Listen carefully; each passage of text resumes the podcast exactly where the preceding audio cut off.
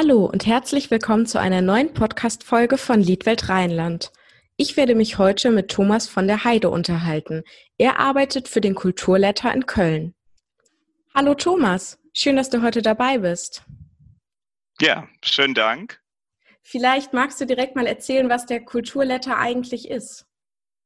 Ja, also der Kulturletter Köln, das ist ein Arbeitsbereich des Kulturservice Köln und der Kulturservice Köln, den gibt es schon seit Anfang der 90er Jahre und der ist spezialisiert auf Werbung, ähm, ganz speziell für Kulturschaffende, also für Theater, Konzerte, Kinos und so weiter und so fort.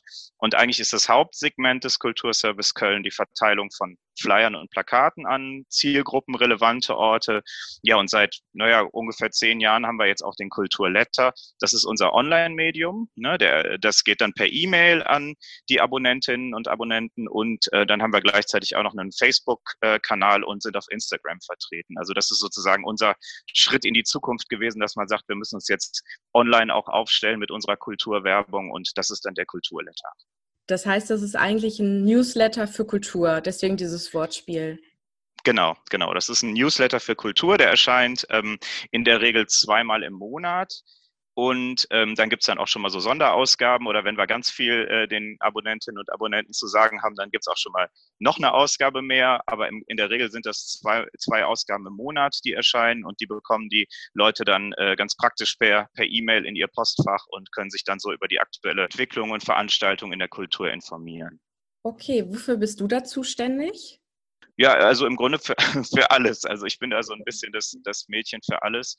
Das heißt, ich habe den Kundenkontakt, ich mache dann ein Angebot und sage, in welchem Kulturletter wollt ihr dabei sein? Dann gebe ich den Kundinnen und Kunden die Informationen durch, was wir an Daten brauchen. Sie schicken uns das dann, ich bringe das dann ins Format und wir haben das online, gibt es so ein Mailing-Programm und da bin ich auch derjenige, der dann am Ende das Mailing-Programm damit füttert und das dann alles setzt und dann am Ende versendet. Also ich mache das quasi von, von A bis Z mache ich das. Wenn du sagst, bei welchem Kulturletter Sie dabei sein wollen, das heißt, es gibt unterschiedliche Möglichkeiten, das zu abonnieren oder wie kann ich mir das vorstellen?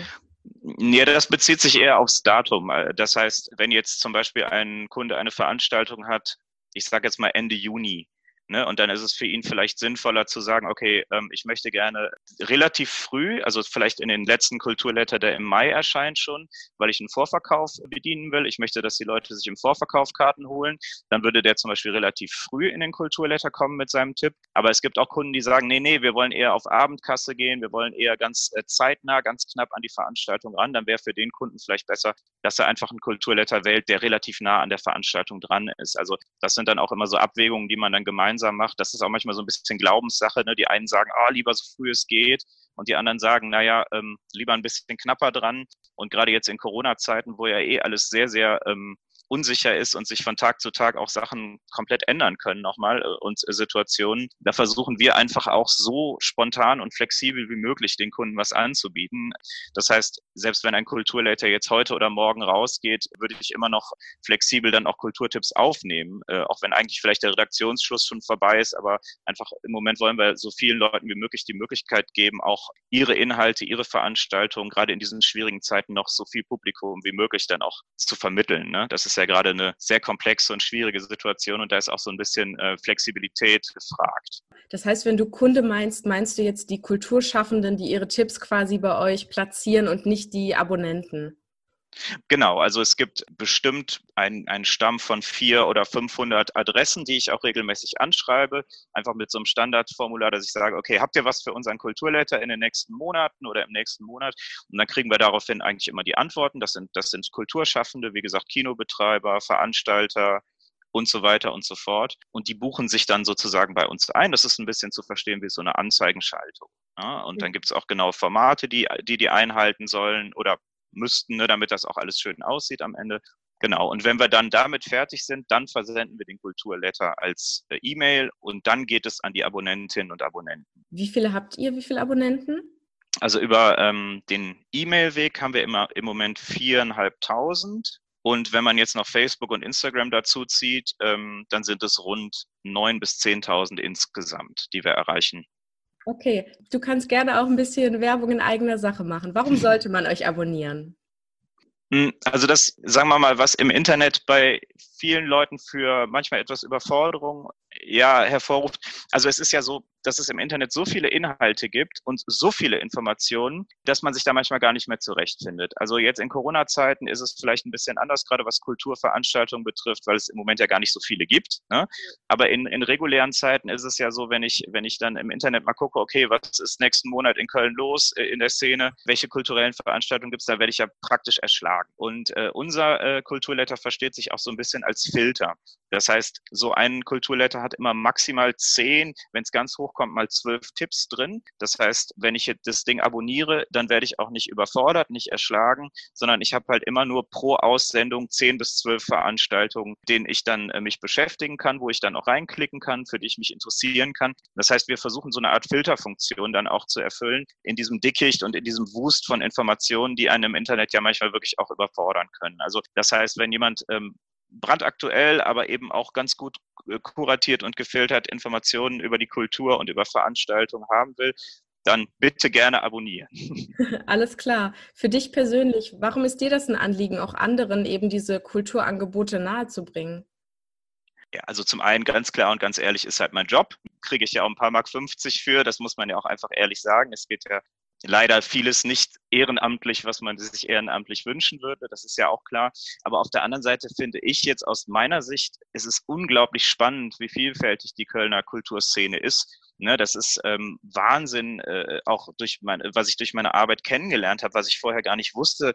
Ach, das gibt es und solche Veranstaltungen gibt es auch und diese Kunstform gibt es auch. Das heißt, im Grunde macht es auch großen Spaß, selber zu lernen, selber ganz viele neue Dinge kennenzulernen durch die Beschäftigung mit dem Kulturletter. Und ich finde es auch toll, wenn man das dann anderen, anderen Leuten vermitteln kann und weiter, weiterleiten kann, weil es, wir haben auch manchmal Veranstaltungen dabei, die sind vielleicht etwas etwas mehr in, in so Genres oder Sparten zu Hause. Also wir haben auch Großveranstaltungen, aber wir haben auch manchmal äh, Events dabei, wo vielleicht ohnehin nur 10 bis 20 Leute hingehen, äh, weil es, weil es sehr speziell ist. Aber wenn man es dann schafft, so ein Event dann jemandem nahezubringen, der sowas vielleicht noch gar nicht kannte und der geht dann dahin und sagt, wow, das war total toll, weil sowas kriegen wir nämlich auch, äh, dass wir einfach auch schon mal E-Mails bekommen von unseren Abonnentinnen und Abonnenten, die ähm, sich dann bedanken für den tollen Tipp und sagen, wow, das wusste ich gar nicht, dass es das gibt und ich finde das toll, dass ihr uns, dass ihr mich darauf hingewiesen habt. Ich bin da mal auf gut Glück hingegangen und es hat mir wahnsinnig gut gefallen. Also das finde ich auch einfach total das Schöne an meiner Arbeit, dass, dass man Leuten auch Dinge nahebringen kann aus dem kulturellen Bereich, die sie vielleicht noch gar nicht kennen. Das stimmt. Gerade das Kunstlied ist ja auch eins der klassischen Nischenprodukte, wo man sagt, vielleicht wäre ich da nicht als erstes drauf gekommen, aber wenn ich mich drauf einlasse, dann kann ich eben einen wunderbaren Abend verbringen. Wie du denn eigentlich auf die Liedwelt Rheinland gestoßen, beziehungsweise seit wann gibt es diese Kooperation? Also seit wann es die Kooperation jetzt ganz genau gibt, weiß ich nicht. Ich weiß auf jeden Fall, dass es schon mehrere Jahre geht und dass das ähm, wirklich immer eine sehr, sehr schöne Zusammenarbeit ist. Also wir haben ja im Online-Bereich immer sehr viel zusammengearbeitet, wie gesagt, im, über den Kulturletter. Wir hatten auch schon mal eine Kulturletter-Sonderausgabe versendet für den Liedsommer. Dann haben wir ähm, sehr häufig einzelne Kulturletter-Tipps. Da gab es sogar immer eine, einen extra Bereich äh, News von der äh, Liedwelt Rheinland. Das war so sozusagen so, so eine, Sonder, äh, eine Sonderabteilung im Kulturletter, die jeden Monat einmal dabei war. Und ja, das ist eine Kooperation, die, die sich über diesen Weg äh, sehr gut ähm, ja, also auch sehr gut anfühlt, weil es auch immer Spaß macht, zusammenzuarbeiten. Ne? Wir, wir unter Kolleginnen und Kollegen, wir verstehen uns gut, wir lachen auch schon mal zusammen, also gehen auch zusammen durch schwere Zeiten, wie jetzt zum Beispiel gerade. Ne? Ja. Aber wir haben auch schon äh, in der Flyerverteilung und ich glaube sogar auch Plakatierung schon zusammengearbeitet. Also das ist so ein ganz, ganz rundes Ding, glaube ich, unsere Zusammenarbeit und Kooperation. Und wie gesagt, jetzt, wo die Zeiten ein bisschen schwerer sind, wo nicht alles so regulär stattfindet, wie, wie man sich das gerne wünschen würde oder wie man es auch gewohnt ist von früher, früher, finde ich es einfach wichtig, dass man trotzdem äh, Kontakt hält, dass man zusammensteht, wie wir jetzt gerade in dem, in dem Podcast sprechen und so. Also das ist mir auch gerade in den Zeiten total wichtig, dass man sich gegenseitig das Gefühl gibt, so man ist da, man ist füreinander da, man unterstützt sich, wenn es vielleicht auch nicht leicht ist. So. Also das finde ich gerade so in unserer Zusammenarbeit, finde ich das auch sehr schön. Absolut. Hast du einen eigenen persönlichen Bezug auch zur Gattung des Kunstliedes? Also wenn ich ehrlich bin, hatte ich das gar nicht, bis ich beim Kulturservice angefangen habe. Und dann habe ich, wie gesagt, durch unsere Partner, Kunden immer mehr Einblick auch erhalten in, in diese Thematik und habe auch wirklich erstmal gelernt, was das überhaupt ist, das Kunstlied. Also es war mir vorher gar nicht so klar, dass es wirklich eine, eine richtige Gattung ist mit, mit einer relativ äh, sagen wir mal, auch klaren Definitionen. Ne? Und dann gibt es ja äh, Liedwelt Rheinland, es gibt auch im Zentrum Lied ja auch diese Veranstaltungsreihe und so weiter. Und dann bin ich so peu à peu von einer totalen Unwissenheit immer weiter ja, ich will jetzt nicht sagen, ich bin bestimmt kein Experte, aber ich habe mich dem Thema stückweise angenähert und ähm, habe da auch ein paar wirklich sehr interessante Sachen entdeckt. Wenn du sagst entdeckt, vielleicht für Leute, die noch gar nicht so viele Berührungspunkte hatten, warum lohnt es sich, sich damit zu beschäftigen? Kannst du das irgendwie in Worte fassen? Also ich finde es spannend, dass das ja wirklich eine, eine, eine komplett eigene Welt ist, auf die man sich auch erstmal einlassen muss. Also ich meine, das Kunstlied, ich habe das jetzt auch nochmal ein bisschen recherchiert, also es geht ja quasi bis heute weiter. Es werden ja auch heute noch Kunstlieder komponiert, produziert und gemacht. Aber wenn man sich jetzt vielleicht gerade auf, auf die Lieder bezieht, die schon ein bisschen älter sind, ähm, dann ist es vielleicht auch erstmal ungewöhnlich, diese Art des Gesangs zu hören für, für viele Leute. Ich finde aber, es lohnt sich total, äh, sich damit auseinanderzusetzen, weil das dann doch eine, eine gewisse ja, eine Intensität und eine Kraft entwickelt. Aber es braucht schon ein bisschen Geduld. Also es ist jetzt nicht so, dass ich, dass man sich, finde ich, dass ich mir, wenn ich jetzt ähm, beim Spülen bin oder äh, Essen zubereite, dass ich mir dann ähm, ein Kunstlied anmache. Also ich finde schon, dass man sich wirklich damit beschäftigen muss, um das auch wirklich in seiner Intensität wahrzunehmen und auch aufmerksam zuhören sollte. Ne? Aber dann lohnt es sich total, weil dann kriegt man wirklich auch ein sehr intensives Hörerlebnis hin und ich finde es sehr, sehr spannend, was da ähm, ja, was sich da entwickeln kann. Aber ich habe tatsächlich schon das eine oder an, die eine oder andere Liedveranstaltung wirklich auch besucht, um, um mir das am Anfang, um mir das anzugucken, um mal zu schauen, so äh, wie ist das überhaupt, wie hört sich das überhaupt an, auch live jetzt gerade. Ne, ist ja auch nochmal ein ganz großer Unterschied, ob man sich das so aus der sozusagen auf, auf YouTube anguckt äh, oder anhört oder ob man es wirklich live vorgetragen bekommt. Genau, und, und das war dann der Anfang, äh, so ein bisschen zum, zum Herausfinden, was macht das mit mir, ne? Äh, bewegt mich das, berührt mich das, wie spannend finde ich das? Und als ich das dann herausgefunden habe, dass ich es spannend finde, ja, da kommen äh, ab und zu dann auch Veranstaltungen zusammen, wo ich, wo ich dann hingehe, ja, auch ganz gezielt. Was würdest du sagen, warum ist Kultur so wichtig für die Menschen? Ich finde, Kultur ist zusammen mit vielen anderen Faktoren, also zum Beispiel dem Sozialen, was ich auch immer sehr wichtig finde, Solidarität, Nächstenliebe, Mitmenschlichkeit und so weiter, ist Kultur einfach einer der Faktoren oder einer der Klebstoffe, die so eine Gesellschaft zusammenhält. Weil, ähm, wie gesagt, es geht nicht nur über Kultur, das ist klar, es geht über viele andere Faktoren auch. Aber ich finde, dass so ein, so ein kulturelles Ereignis, ob das jetzt ein kleines oder ein großes ist, ähm, dass das auf der einen Seite Menschen einfach zusammenbringt, ganz unterschiedlicher Herkunft, ob das jetzt sozial oder was weiß ich ist. Ähm, aber auf der anderen Seite ist Kultur im besten Falle ja auch dazu da oder beziehungsweise kann dazu da sein, Fragen zu formulieren, gesellschaftliche Dinge anzustoßen oder einfach mal durch eine vielleicht sehr, sehr besondere Inszenierung oder eine sehr besondere Aufführung auch einfach mal jemanden so richtig zu verwirren vielleicht auch mal, äh, dann zum Denken anzuregen. Ich, ich finde, Kultur hat so einen ganz wichtigen, eine ganz wichtige Rolle. Zum einen, wie gesagt, um Menschen zusammenzubringen, die vielleicht in einem anderen Kontext gar nicht zusammengekommen wären.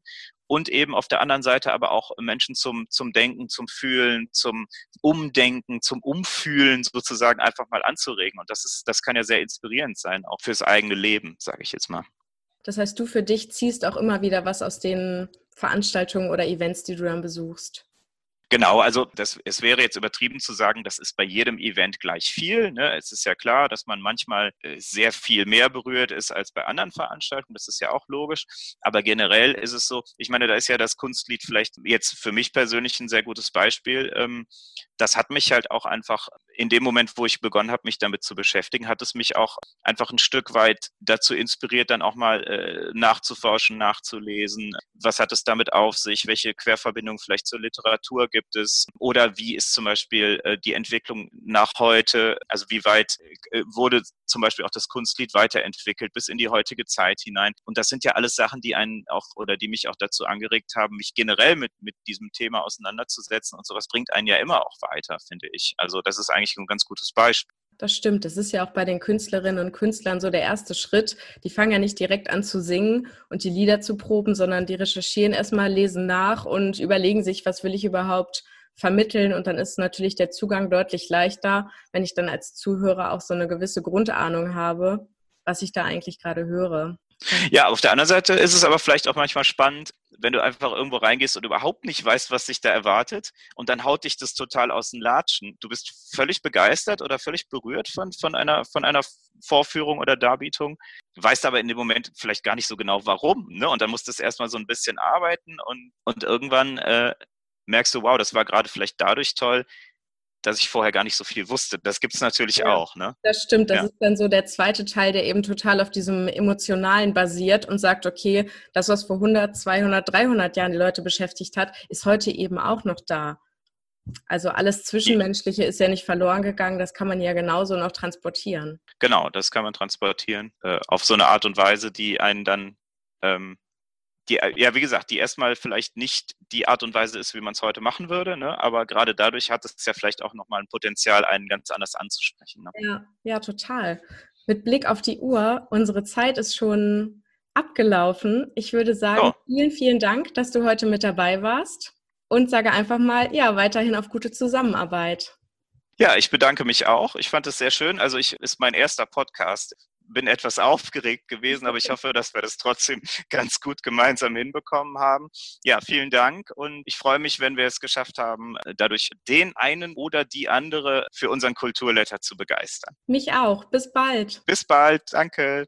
Viele weitere Informationen gibt es unter www.liedwelt-rheinland.de.